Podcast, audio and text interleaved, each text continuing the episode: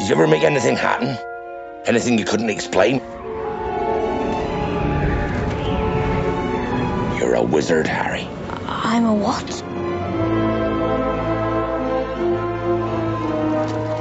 Dear Mr. Potter, we are pleased to inform you that you have been accepted at Hogwarts School of Witchcraft and Wizardry.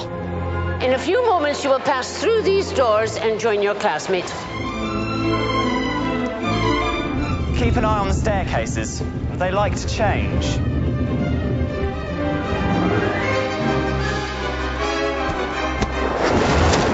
Good afternoon, class. Welcome to your first flying lesson. Stick your right hand over the broom and say up. Uh up. Wow. Mr. Longbottom, Mr. Longbottom, Mr. Longbottom, exactly where do you think you're going? Do you really have the scar? Wicked. Mr. Potter, our new celebrity. First years should note that the Dark Forest is strictly forbidden, that no magic is to be used between the classes in the corridors. Petrificus totalis. The third floor corridor is out of bounds to everyone who does not wish to suffer a most painful death.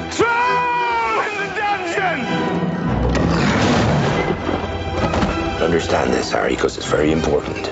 Not all wizards are good.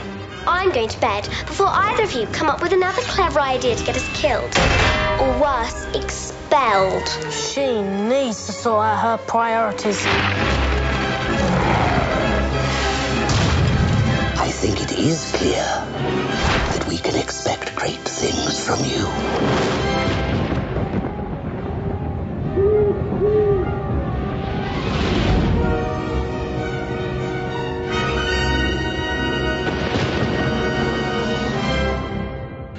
Hello, everybody, and welcome to Is It Yours, the movie review program where we ask ourselves the ever important cinematic question Is it yours? And despite the fact that he recommended that I watch Top Gun, I'm having Dave Weeder back with us tonight to do a Harry Potter or the beginning of a Harry Potter uh, review because there's so many Harry Potter movies to review. And having spent some time with Dave, I happen to know that he is somewhat familiar with the biggest Harry Potter fan that we are familiar with. And I said, any chance that we could get Holly Weeder on to do this with us, even though she's never podcasted before. So, welcome aboard, Holly. Thanks for having me. Well, thank you for coming on. And Dave, welcome aboard also. Oh, yeah, I'm glad to be here too. Chopped liver over here. well, you did make me watch Top Gun. Well, you had a choice.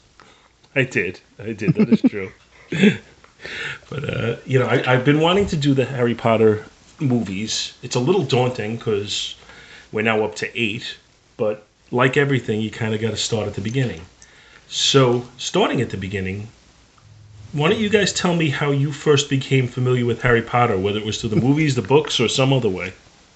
I, I kind of got the ball rolling on this. I'm I'm the reason Holly is who she is now, and uh, for good or for ill, I was very resistant to the books because I'm like I'm I'm not going to read a children's book. You can't make me. And people kept proselytizing. Eventually, a girlfriend made me watch the first movie. I thought that was pretty good. Eventually, I, my friend of mine made me watch the second movie. Like that's pretty good. I'm not reading the books. Eventually, somebody got me the books for Christmas. I read them straight through, and this is when there were only five. I was in line for the sixth and seventh book, and that excitement apparently somehow transferred to Holly, who spent a whole weekend with me reading the seventh book. Oh yeah, I was a Quidditch widow. Yeah, basically, I, my whole my whole thing was do not disturb me. This whole weekend is blocked out. I remember that. Um, and I we went to watch the movies. We watched number four. Yep, Goblet of Fire. And um, in the theater, I think maybe three. I don't remember. And we hadn't seen three. Three had already been out. So we definitely saw four, and he had read the books, but I hadn't read the books at that point. And he's sitting there watching me in the theater because he knew what was going to happen. And I realized at that point I had seen all the the first three, and then this was four.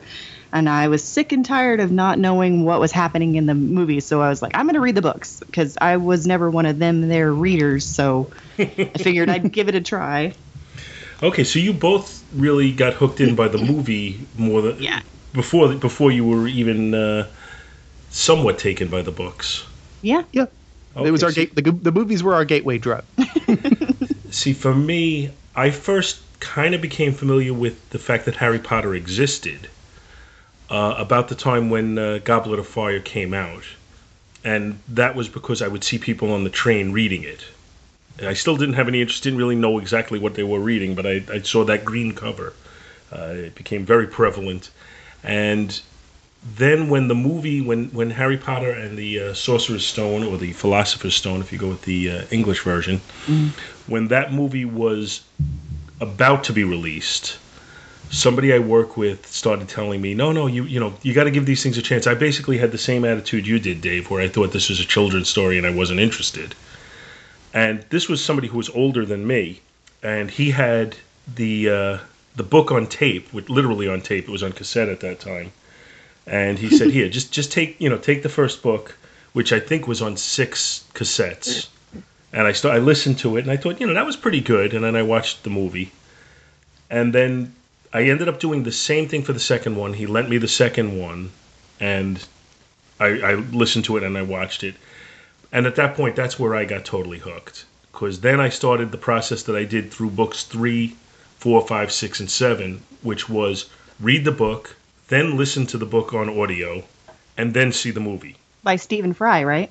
No, I did the uh, Jim Dale. Ah. Now, I, I never, I've never heard the Stephen Fry version. I've heard that's very good as well, but Jim Dale was also excellent. I saw Holly's nerd radar go off as you were talking about the book on tape. Now, did, did you listen to both, or did you listen to just the uh, Stephen Fry version? Actually, I've not listened to them. I've only read them and watched the movies. Okay. Now, the, the again, I can't speak to the Stephen Fry, which I've heard is very good, but I, I have never heard it.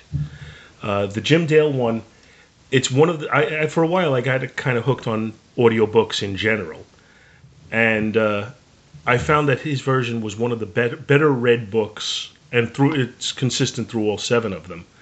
Uh, in that he would do different voices for different characters, but not sound like a caricature when he was doing it. You know, he would just slightly alter his voice, and you would know whose voice he was doing. Right. And then he, you know, he had that charming British accent, so that always adds to it. And and I, I found that that was a good process because if I did it in any other order, I don't know if I would want to go back. But if I read it, then listened to it, then watched it, that was the perfect mix for me. That's a pretty. That's a pretty good immersion too. You've got it three different ways. Yeah, and each one had something different to add. So now, neither of you saw uh, Sorcerer's Stone in the theater. I take it. Uh, first run, no, but recently we were able to go to an event where they did play all eight movies across three days, so we were able to get the theatrical experience secondhand. Okay, so now I'm gonna, I'm going to ask you that then. Seeing it in the theatrical experience, did you find it altered the experience for you from having seen it however many hundred times you saw it before then? I I did personally. Did you? Oh. What was different for you? Scale when they're going across the lake to Hogwarts, um, things like that just caught my eye. That's true. The epicness of you know seeing the castle for the first time on a big screen. Um, of course, we were at a whole Harry Potter festival. I mean, everybody was there to watch the movies, so it was kind of geek central, and it, you could just feel the excitement. You know, the the first uh, Hedwig's theme starts playing, and everybody Mhm. starts clapping, and it just yeah, That guy that kept starting all those slow claps. that was you. Yeah. So let's let's talk a little bit about the film now. Um, now, the first thing I can tell you, because when I did see the first one, I also did not see it in the big screen. I ended up seeing it when it came out on video. Uh, and the first experience I had was that the video, the DVD that they came out with, was very annoying. If you recall, it had all sorts of like secret extras on it. Mm-hmm. And if you didn't know where they were, you probably weren't going to find them. And I, I, as much as I did come to enjoy everything, I did not enjoy that. I didn't enjoy having to search out things. Just give me my extras. Yeah, yeah. And it's a little different because it was one of the first ones where they had a bunch of extras. And you're right, you did have to search them out. Like, here, let's go to Diagon Alley. Wait, you got to hit the bricks first, and then you got to get a key, and then you got to go to Green. just just give me the extras. I, yeah, I don't, I don't want my extras to be a video game. Yes. there could be an extra that is a video game, but I don't want it to be a video game to see the extras. So, uh, right off the bat, uh, I feel like they really did find actors who embodied the roles, who kind of you know who, who were very similar to what I visualized in my mind, because I did manage to at least have a version of this before. I never I never saw a movie without having read the book in this series.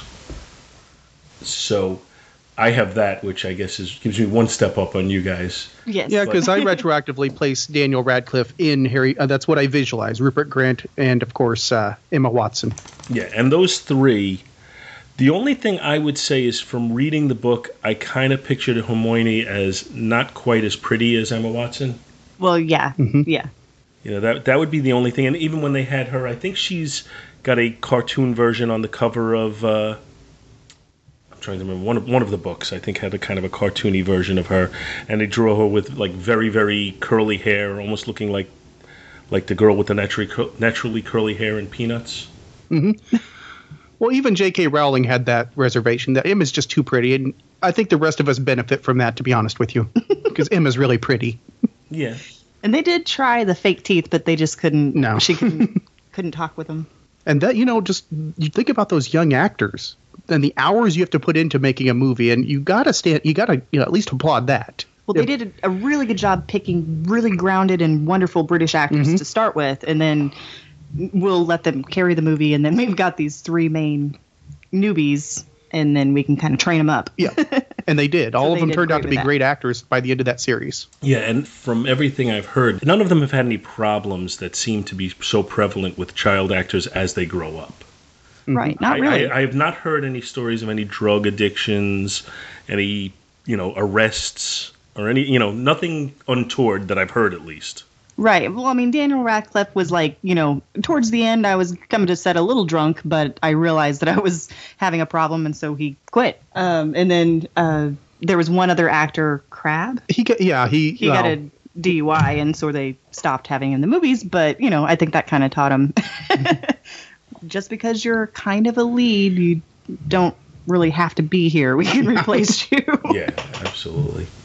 So moving down, I'm I'm looking right now at the Wikipedia page, and uh, next, first on the list after the, the top three is John Cleese. Mm.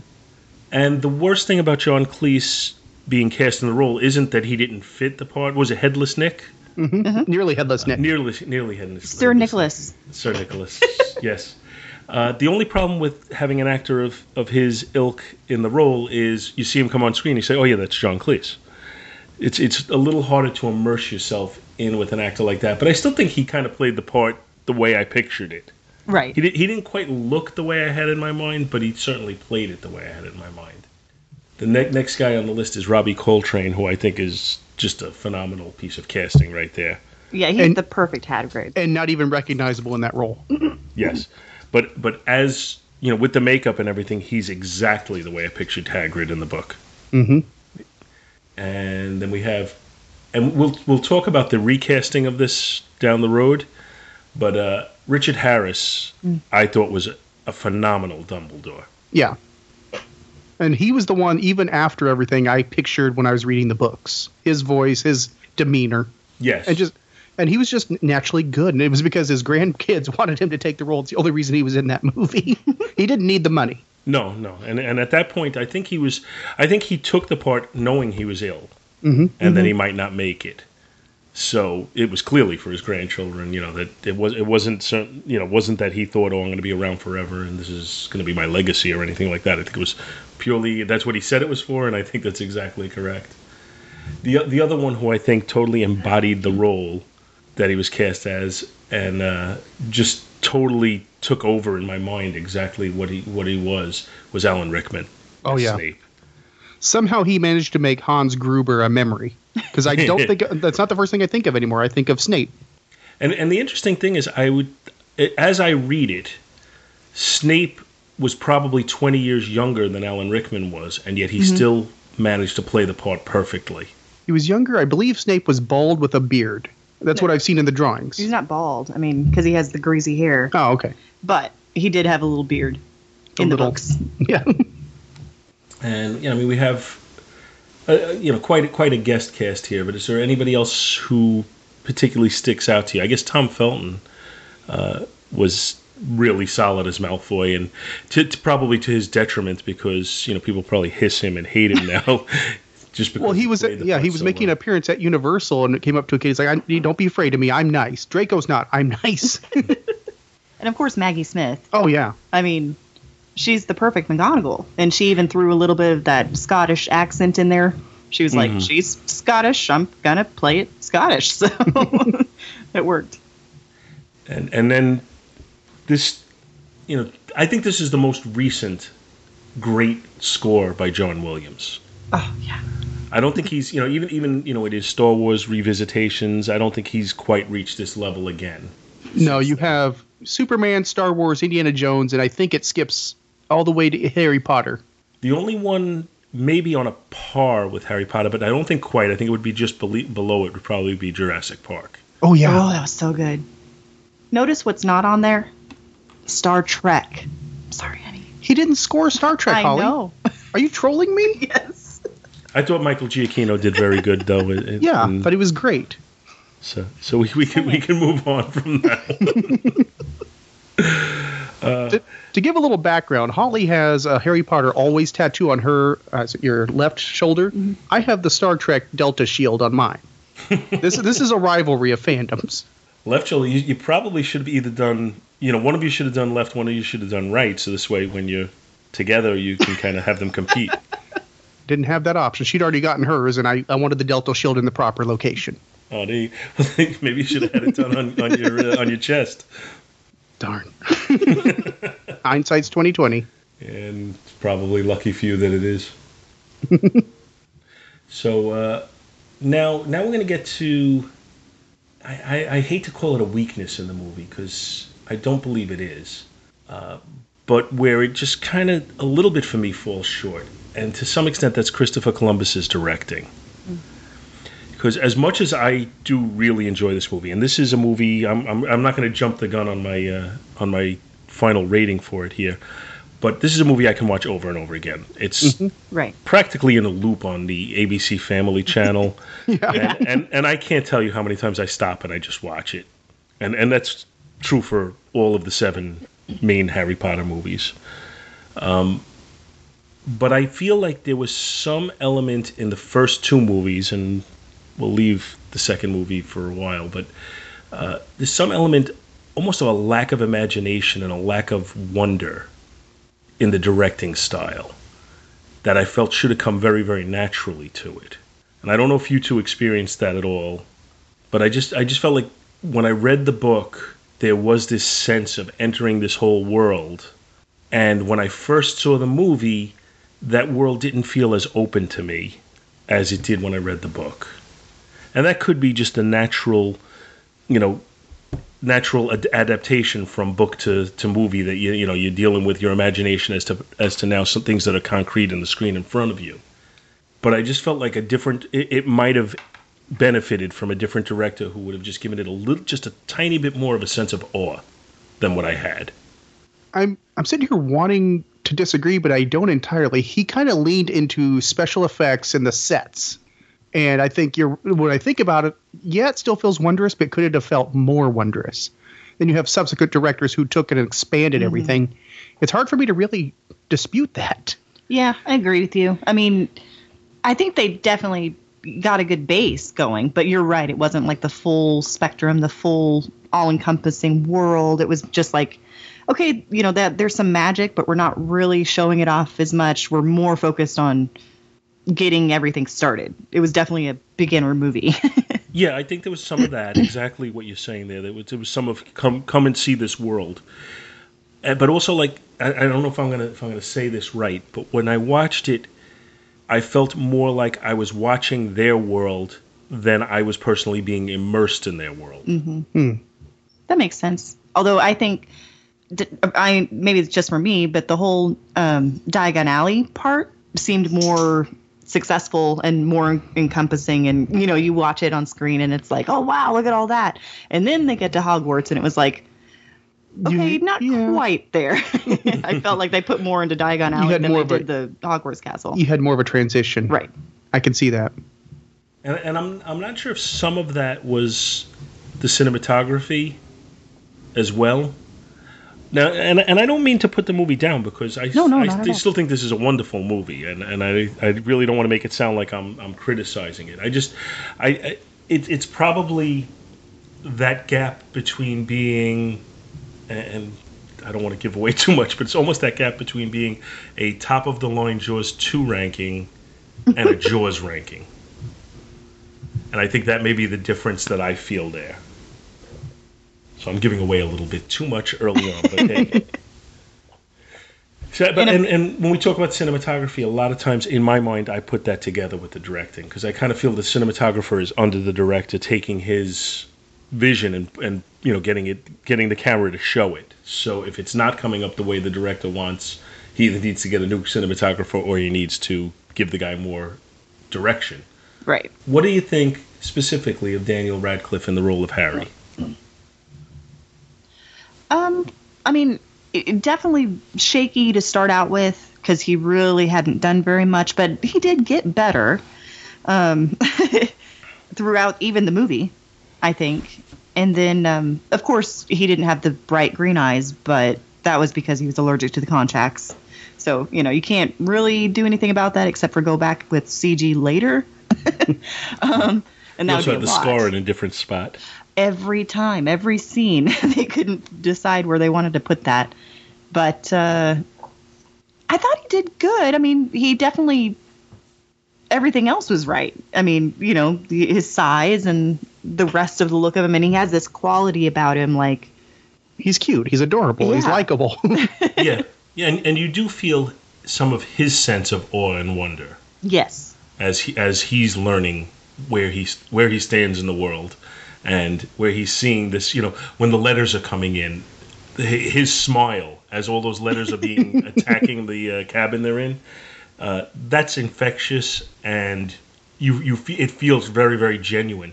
I do, you know, I, I would be curious to see what sequence they filmed this in, because I think you hit on something there that I agree with Holly in that he became a stronger actor as they were making these movies, and I would imagine he became a strong, stronger actor as this one movie was being done. Mm-hmm. That if you, Well, you know, I- if you if you could easily pinpoint which was the first scene they filmed to which was the last scene they filmed, I do think you'd see a difference in the. she can. Okay, so why don't you why don't you enlighten me then?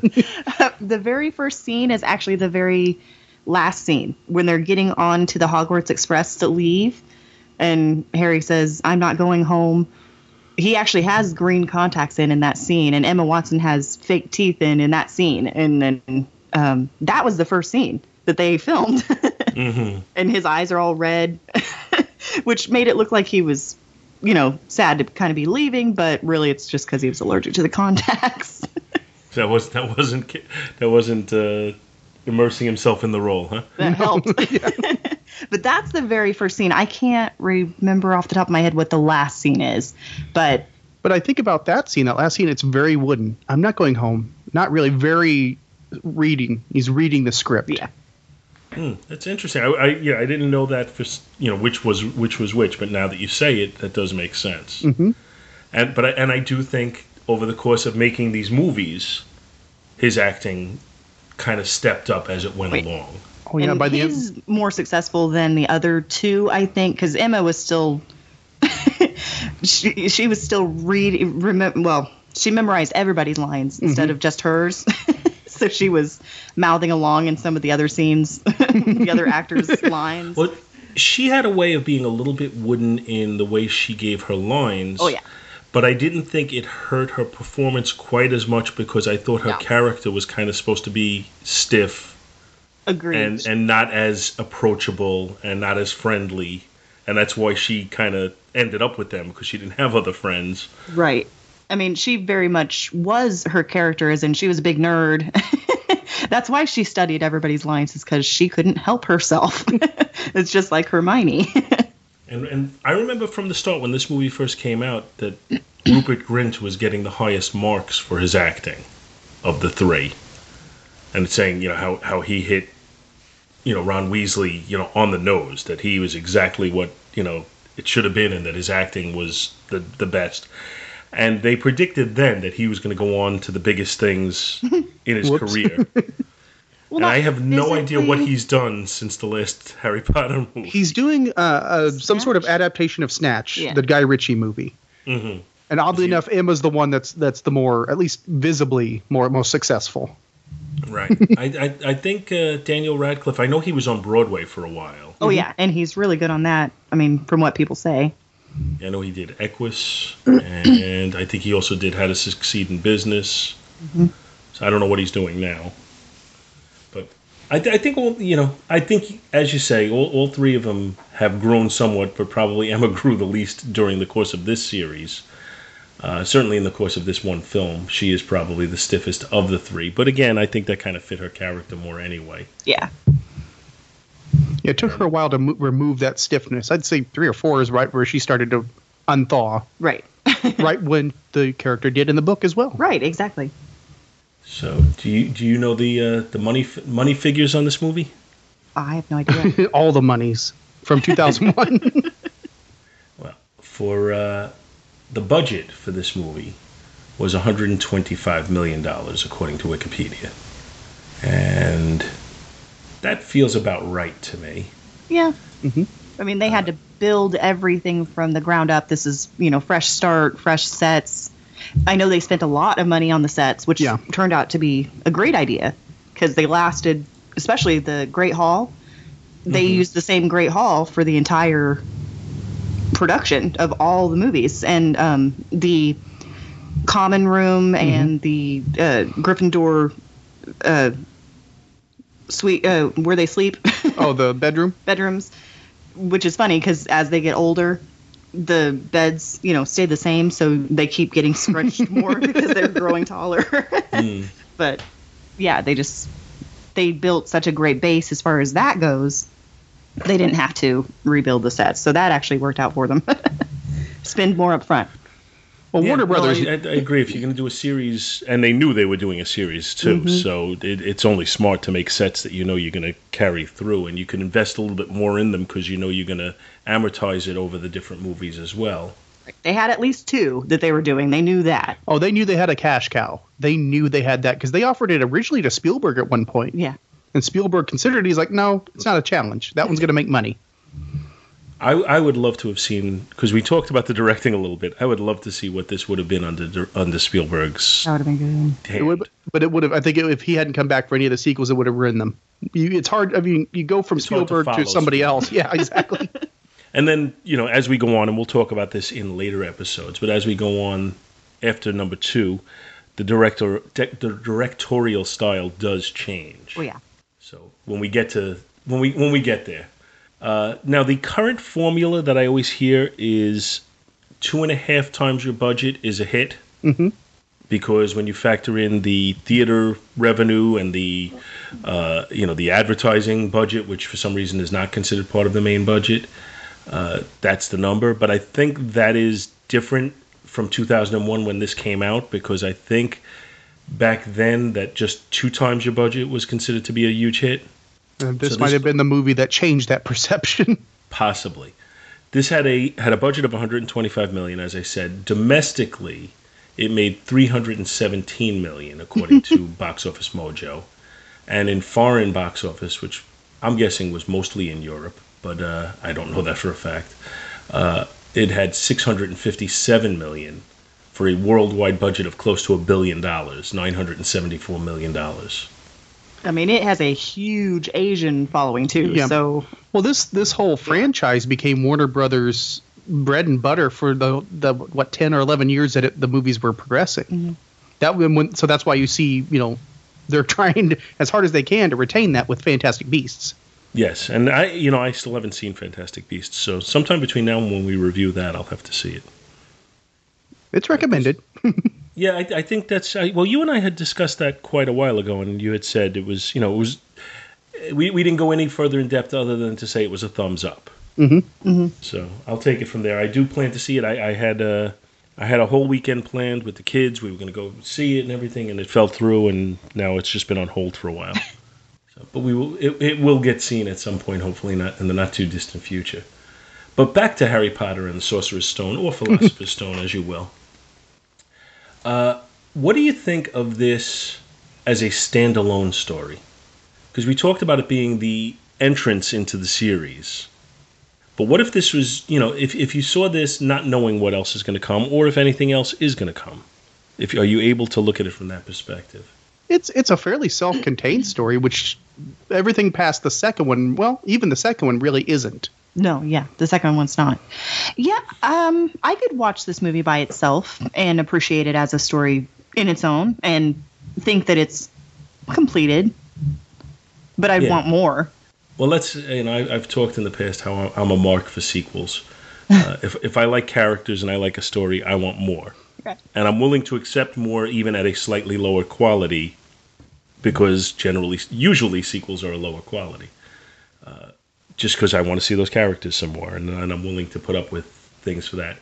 Uh, I would say, yeah, I would say I, I that on its own this would be fine and it would sta- it would stand on its own merit but I would be saying I really want more. I, I'm- you know, I don't feel like the story is quite complete because I know that there's years in Hogwarts and and and they don't really give you a lot to know, you know, wh- whether the thread is going to, you know, to what extent the thread is going to continue. But they do give you that feeling that there's a lot more that we haven't heard about yet. Well, I would argue that Harry Potter changed the way franchises are made. I mean, Star Wars did this as well, but Harry Potter's the first one to really start out considering itself a franchise. Star Wars, hey, this you know George Lucas was happy he made a great one. Then let's make a second one. Natural progression. With Harry Potter, they knew how many books they had. They knew what was going to go uh, from there. So they actually built it as a franchise rather than a single movie. Because the Yeah, I- sequel was already in, pro- in, pro- in progress when the movie came out. Well, they were filming the sequel at the same time as they filmed the first. Yeah. filmed the first one. They filmed them back to back, and some overlapping. And that was at the same time you had Lord of the Rings as well. So the, these two changed the way things happen. Now that's how you get the Marvel Universe, the Marvel Cinematic, where we're building a franchise, not just a movie. Yeah, and I, I think we've seen several attempts to build a franchise that have failed. Lord of the Rings did it. It's almost like Harry Potter did it for a younger perspective. I don't. I wouldn't even say a younger audience, a younger perspective, because I think, you know, people in our age group, and I know I'm a lot older than you guys. You don't have to rub it in, but uh, you know, people, adults can watch Harry Potter and enjoy it just as much as children. It's not only a chil- children's movie Agreed. But I do think Lord of the Rings is made for a more adult perspective. I Mhm. think young younger children can't enjoy Lord of the Rings the way they can Harry Potter. Mm-mm. Just imagine trying to sit through that as a kid. I probably would have loved it, but I'm I'm different that way.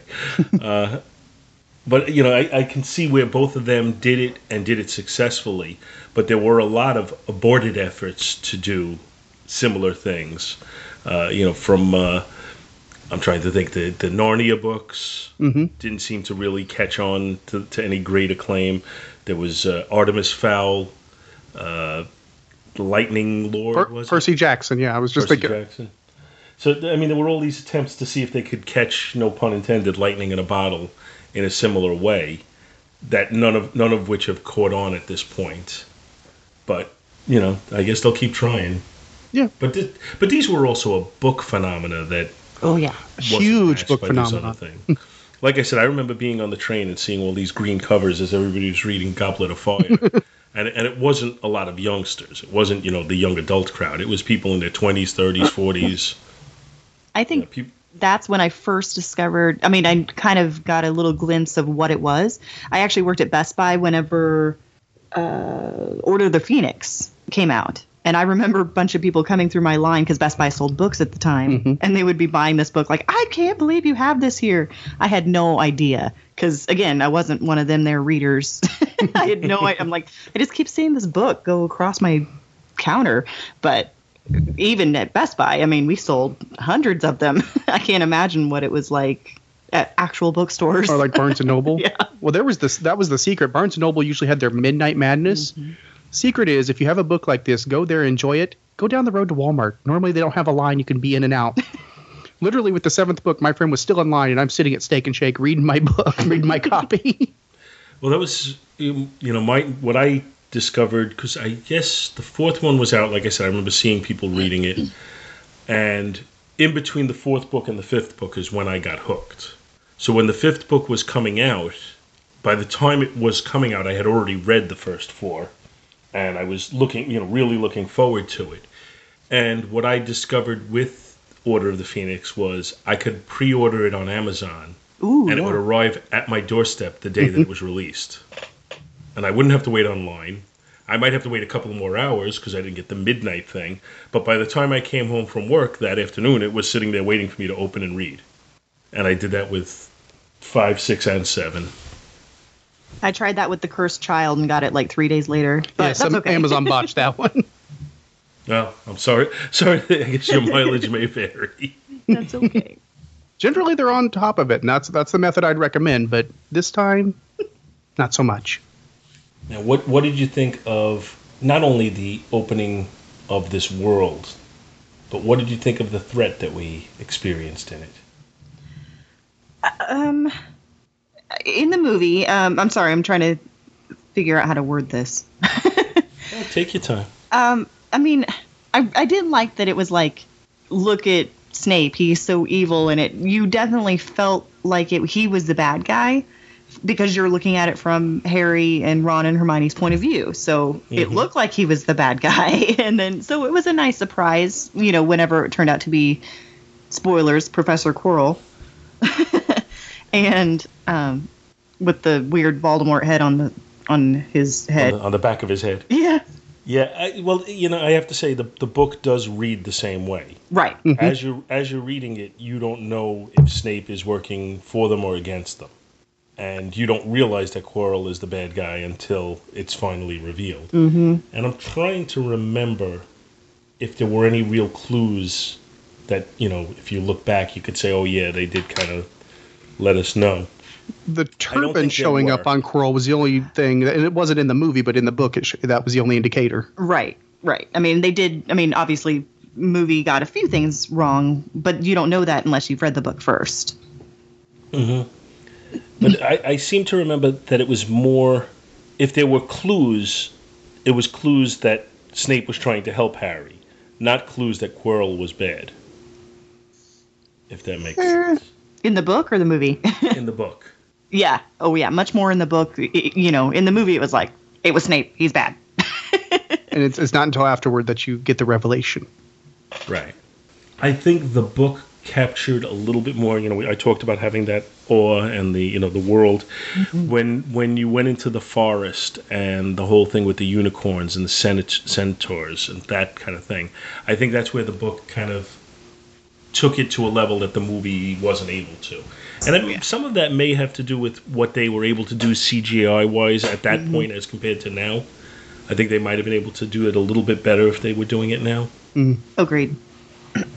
Well, the special effects just progressed with those movies so exponentially. Right. And They- they, there, some of them hold up, some of them don't. The cave troll doesn't hold up as much as I'd like. See, I'm not Yeah. bad with the cave troll. I'm. Uh, it's the centaurs. You The know, centaurs look terrible. Look Yeah. terrible. And I really noticed it when we were watching it on the big screen. Like that looks a little goony. Yeah, it, it it almost has that Harryhausen claymation feel. Which I mean, I, I, I I'm loath to say anything against Harryhausen, but I mean he did work with claymation. Uh, this is CGI, so it should be a little smoother. Right.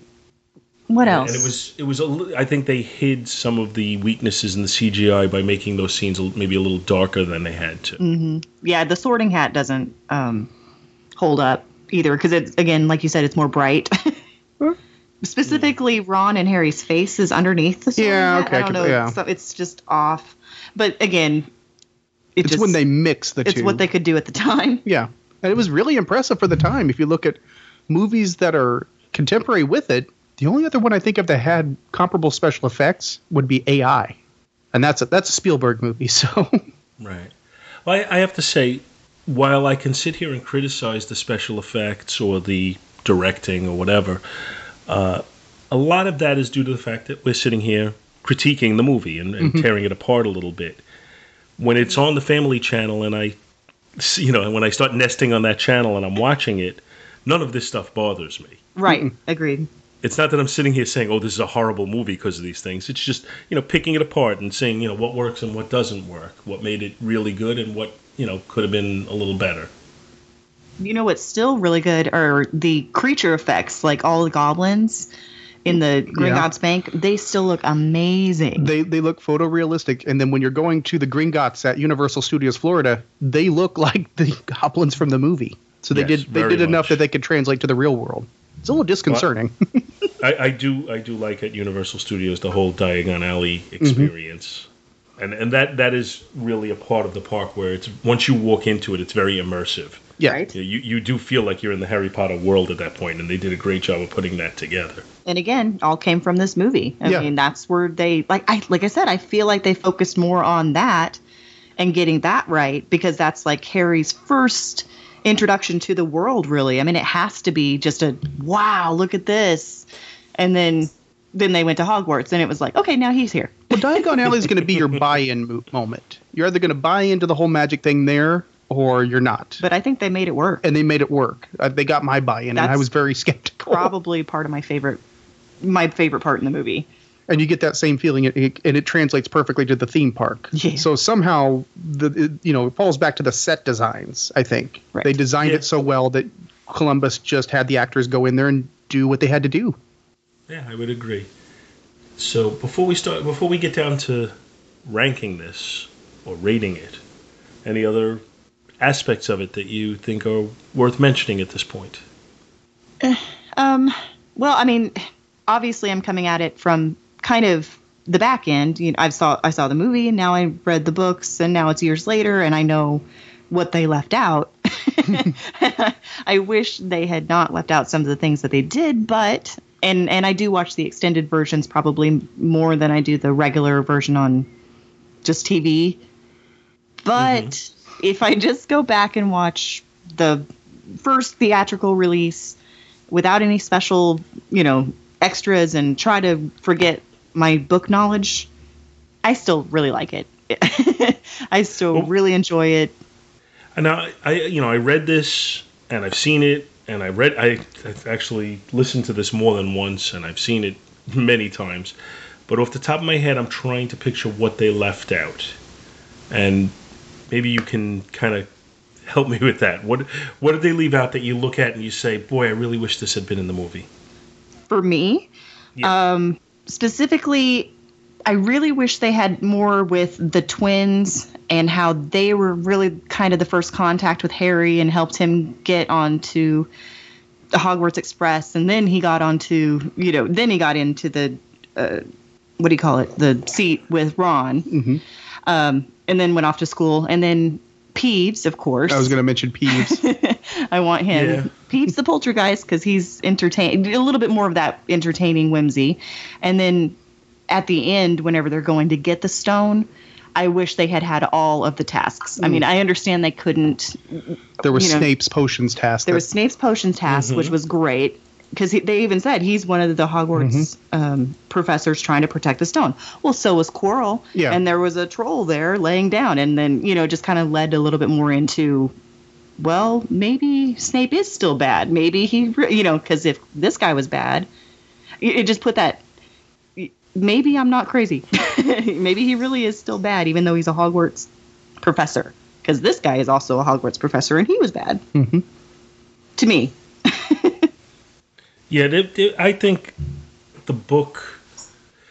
Nah, you know, I can't. I, can't I, I'm, I was going to make a point that I'm not sure of. I'm just trying to sort it out in my mind as to which, whether it was the book or the movie, that left more mystery as to whether or not Snape was good or bad. the And book. ultimately, when you come down to it, and I don't want to give away too much because we got a lot of movies to cover here, but ultimately, when you come down to it, it's it's a little bit more gray than that. right? Oh yeah, He he wasn't pure good or pure bad. not at all. But that's more in his motivation. Certainly, his actions were to benefit Harry, whether his motivation was pure or not. In both the book and the movie, I think they did a real well. Alan Rickman did a good job with the whole, you know. Uh, given he's what I know, he's our new celebrity. He's just picking on Harry for no reason that Harry knows of that anybody can really figure out. So they did a really good job in both on that. I thought. Which is which is ultimately his hatred of Harry's father Yeah. And his jealousy of Harry's father. Right. yeah, you can't put him in a all good or all bad. You know, he's definitely a gray character. through the entire series, and I think they did a good job with this. Now, one thing I'll commend is is the opening scene because they were aiming for this younger perspective. They could have done something really exciting and changed it, and you have this somber, quiet opening, a slow entrance, and then you know it does go to the the logo. And I remember watching it recently when we were in the theater and just being like, "Wow, this is a really inca- you know captivating scene, but a very quiet and downplayed scene as well." Hmm. Yeah, that's true. Good point. Right, because in the book they, you know, they slow. She brings you slowly in. You know, here's a world that people know about. It's you know the Muggle world, and this guy's going to work, blah blah blah, and then the magic kind of creeps in. In Yeah. the movie, they just here's magic, which is you know you're but like, they hey, don't make it boisterous or loud, or, or No. and they keep certain details that needed to be kept, like the deluminator. Yeah, it was awesome. What did you think of uh, Uncle Vernon and Aunt Petunia, and uh, and for that matter, Dudley? they were just awful. Oh man, They needed to be, but they were they were. I felt I disliked them more in the movie than in the book because I could see what they were doing. Ah, I still dislike them more in the book, but they definitely did. I mean, those actors did a great job. Mm-hmm. I mean, I think they pretty much captured the characters. Those were pretty good uh, casting for sure. yeah. I'm, I'm going to fall on your side of that one, Holly, because I think in the book they were more a little bit more detestable. Mm-hmm. Uh, whereas in the movie, as detestable as they were, they came off as cartoonish. Right. And I, and I don't have a problem with that because I think that plays into the fact that this is an, o- a, a movie that's, like I said, while it's made for all audiences, it is, you know, meant to, to be enjoyed by young people.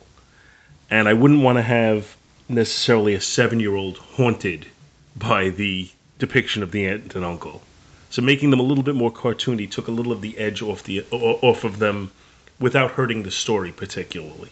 Hmm. Right. Yeah, they were fine. I mean, I don't really have any complaints with them, except that it almost made it seem like Dudley knew about Harry too, and in the book he didn't. But that's just a really small nitpicky thing. but when Petunia talks about her sister, her special sister, she's a freak. That actress, oh, she she just brings it. job. That was the moment I'm like, I want to, I kind of want to shake this woman. like just you, terrible. You could see it, you know. Finally, she just wanted to say she had, you know, and they said it in the book too. Like it looked like she had been holding that in for years, and she just finally exploded, and she did a great job with that. I'm just I just quickly opened up her wiki page. It's uh, Fiona Shaw, Mhm. who who sadly is only a few years older than me. Uh, apparently, she had a major part. I, I never really got into the show, but she was in True Blood Yes. in a significant role. Uh, it looks like she did, she's done a lot of Shakespearean work. Oh yeah, I didn't like the True Blood character, but that's just me. Again, I've read the books. Who was she on True Blood? She was some random witch who was possessed by an old witch. Oh, and, I'm and done. it was Never weird. mind. And she was a necromancer, and it, it didn't work out right. Completely off book. I should have known as soon as you said it was a, a young witch possessed by an old witch. I didn't want to know. the thing is, she's a necromancer, so she can control the dead, so she can control the vampires, and she was dangerous to them. Anyway, whatever. And she's apparently an Irish actress, not an English one. Ah, Which I, I didn't know didn't that. It, according to Wikipedia, she was born in County Cork, Ireland. Now I And know. She's, she's also a director. I don't know what she's directed. I don't know. She's listed as an actress slash director.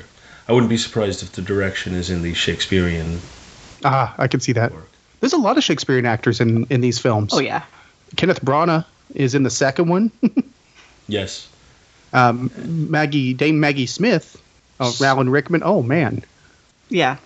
I can't even. They're all so Yeah, good. most a Like lot I of these people have been. Robbie Coltrane has done Shakespeare. The adult cast was just amazing. Yeah, So Robbie Coltrane, I know more as uh, more of a comic actor than a. Uh, that's yeah. serious one. He's done. I mean, here and there, summer stock type things. James Bond. Oh yeah, yes, he, he was great in Bond. was that Goldeneye? So- it was Goldeneye. Uh, I think he was in Goldeneye, and then he came back. Mm-hmm. I'm tempted to say Tomorrow Never Dies, but I'm not certain. Yeah, I don't. He was in a couple of them, but I don't remember which ones. The Pierce Brosnan ones. Yes. So I guess we've hit the point where I got to ask Dave Holly, is this Jaws? And let me give the Jaws scale because even though I gave it to you before we started recording the episode, anybody who's listening, I want them to be aware of what it is in case they are not already. ranking it as Jaws. You're saying it's an all-time classic. It will endure, and it is just a great, great movie with very few, if any, flaws. Jaws 2, a solid movie, worthy of multiple viewings, but not quite at that classic level. Jaws 3, watchable, but nothing particularly special. And Jaws 4, a bad movie. What do you say? I want to say Jaws one and a half because I feel like it's between Jaws one and two. okay, so you know what? I because this has kind of come up a little bit because you, you only have four rankings and that, that, that encompasses a lot. So what I would ask you, if you're able to make this distinction, would you say it's on the lower level of Jaws or the upper level of Jaws two, if that makes sense? It does. For me, I'm gonna say the very tip top upper level of Jaws two. Dave? I'll go with that. That's what I, I was thinking because the franchise actually gets better from here and builds on this. So I, I don't want to give it Jaws because it doesn't it hasn't hit its pinnacle yet. Yeah, I would say it's a absolutely solid Jaws 2. Worthy of rewatching. I, you know, I do it. I, have watched it many times. I enjoy it. Um, the biggest question for me is: Is it at the absolute tip top? I'm not sure, uh, but it's very solid. There's, there's, I have very few complaints about this movie. I, I really enjoy it. It pulled me into the franchise along with the book, as we described it earlier. So uh, I think I think I'm very comfortable with Jaws 2. Mm. I put it in the upper three fourths of Jaws two. Because I can watch it again and again. Yeah, and I, I and watching it, you know, when we did the uh, Harry Potter event recently, it, it I forgot how much I really do enjoy it. Yeah. Because most of the time, if I'm playing the, a movie, uh, many times I'm not paying total attention to it. With this, I was able to fully immerse and really enjoy the heck out of it. And having discussed it with you, I'm going to recommend that the next time you, you two find yourself on a lengthy car ride together, get the book on CD and uh, and, and listen to it. I bet you're going to enjoy it on a, at, a, at another level. Worth a shot. If we drove anywhere. Uh, you you, gen- you generally don't go on long car rides ever? not long ones, no. Uh, about three hours would probably be the longest one we normally do. All right, well, I, I would say if you did a three hour ride, that's long enough that either you you're immersed in it and you're going to want to listen to the rest of it, or you're going to say, yeah, no, the book on tape isn't for us. Huh. Fair enough. true. But I, I, I would say, and I haven't done the Stephen Fry one, so I can't speak for that. But I know I really enjoyed the Jim Dale one. I'll have to ask my dad which one he's listening to. Yeah, this this has become It's a family affair. yeah, it, it's just spreading more and more. Uh, My parents went to Universal and we told them, you have to go to Diagon Alley because this is when it just opened. And they went and they were like, okay. They came home and immediately were like, can we watch your movies? And can you tell us about these books? Because this was, a, they just, they discovered, you know, discovered it from the theme park, how immersive it was and were interested. And since then, my father, who does travel all the time in a car, uh, has been listening to the books. I think he's gotten um, up to book three. Somewhere in there. I don't think he's gotten to Goblet of Fire yet. That's fascinating to me. I, I I have not. This is the first I'm hearing of somebody who got into the someone whose entryway into the franchise was the theme park. Yeah, and I just think that's that's amazing, I, I, and I think it's amazing in a very good way. yeah. And my parents are in their 60s. They, it's not like they're, you know, fresh, but they, they just the older they I could get, tell. the younger that seems. they could tell how incredible it was. So yeah, that's that's very cool. Magical. Uh, Oh, really? and, and we, we've we've already had a brief discussion about it, but I don't know exactly how much time we're going to have in between movies. Uh, they will be staggered, and they may be staggered at different intervals. But over time, I'm going to cover Chamber of Secrets and go on from there, and we're going to do all of the Harry Potter movies. And I've pretty much already booked Dave and Holly to come back and do those with me, and they've graciously agreed that they are willing to do that. So as we as we get through this, what I want to do is not only do I want to give the Jaws scale for each movie, but then I want to rank them against each other. So once when we do Chamber of Secrets, we're going to say, okay, Chamber of Secrets ranks as this, and the two movies I put this one first and this one second, and then we're going to do that with each movie and just keep adding to that list as to where we put them. So I think that'll be an interesting uh, it's going to get really interesting for me because yeah, and it'll be interesting for me too, too, because quite frankly, I have not sat down and figured out how I would rank them compared to each other, and I think I'm going to try not to. I'm going to just try and do them as we get to them. I'm not going to try and think in advance. Okay, where is the next one going to slot in? I think you know as we discuss it, I'm going to figure out where it falls compared to the one you know to what we've already discussed. And I'd be interested in knowing what everybody else thinks of these movies. Uh, I prefer you keep your comments to the ones we're covering and not jump ahead on us so much. Uh, but the email address is jawspodcast at gmail.com, and I'd be interested in hearing what everybody thinks about these and any other movies that you'd like us to cover. Thank you for uh, listening, and Dave and Holly, thanks so much for coming on. Thanks Thank for you. having us. uh, Dave, why don't you plug your podcast? Uh, Holly, you can't do that. well, when is this coming out? Uh, we're pro- I'm probably about six episodes ahead of this, so probably in about three months. Okay. Well, you can find me over at Doing the Dave Cave, a Batman podcast covering the Silver Age. That, that's the davecavepodcast.com. And future people will be able to go to weedersweb.com and hear Weeder's Web of Spider-Man. It's a 50 episode series where I cover the greatest Spider-Man stories ever told. And that is at weedersweb.com. Cool. Very cool. I didn't even know about that. Uh, yeah, the yeah, it's not coming till June. okay, well, come June, I'm gonna I'll be on top of that. All right, thanks again for coming on, guys. Thanks for having. Me. Thank you. And once again, thank you everybody for listening, and I'll see you next time.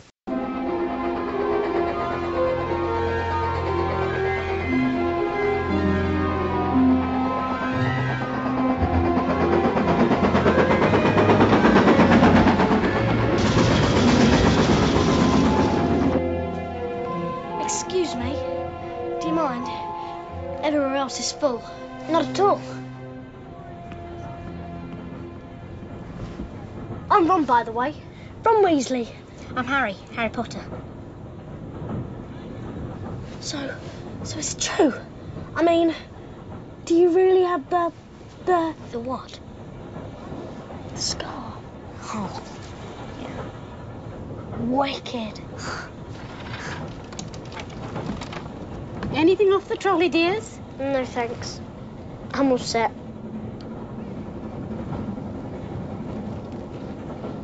We'll take the lot. Whoa.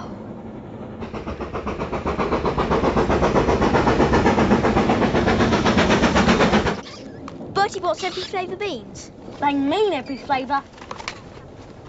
There's chocolate and peppermint, and there's also spinach, liver and tripe. George sweared he got a bogey flavoured one once.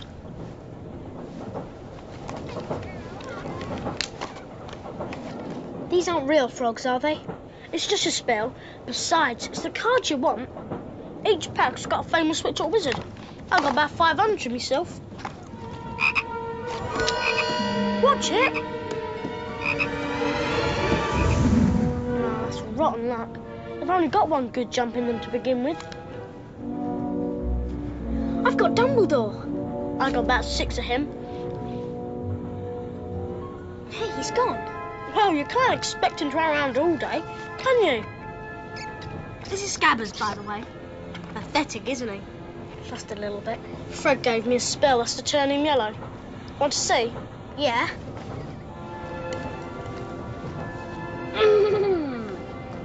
so, has anyone seen a toad? A boy named Neville's lost one. No. Oh, are you doing magic? Let's see then. Sunshine, daisies, butter, mellow. Turn this stupid fat rat yellow. Are you sure that's a real spell? Well, it's not very good, is it? Of course, I've only tried a few simple ones myself, but they've all worked for me.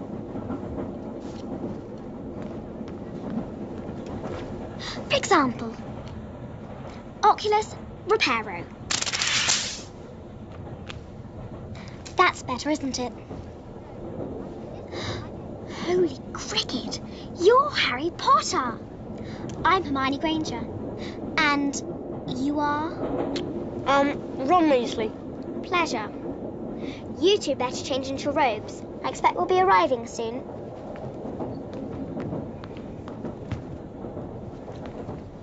You've got dirt on your nose, by the way. Did you know? Just there.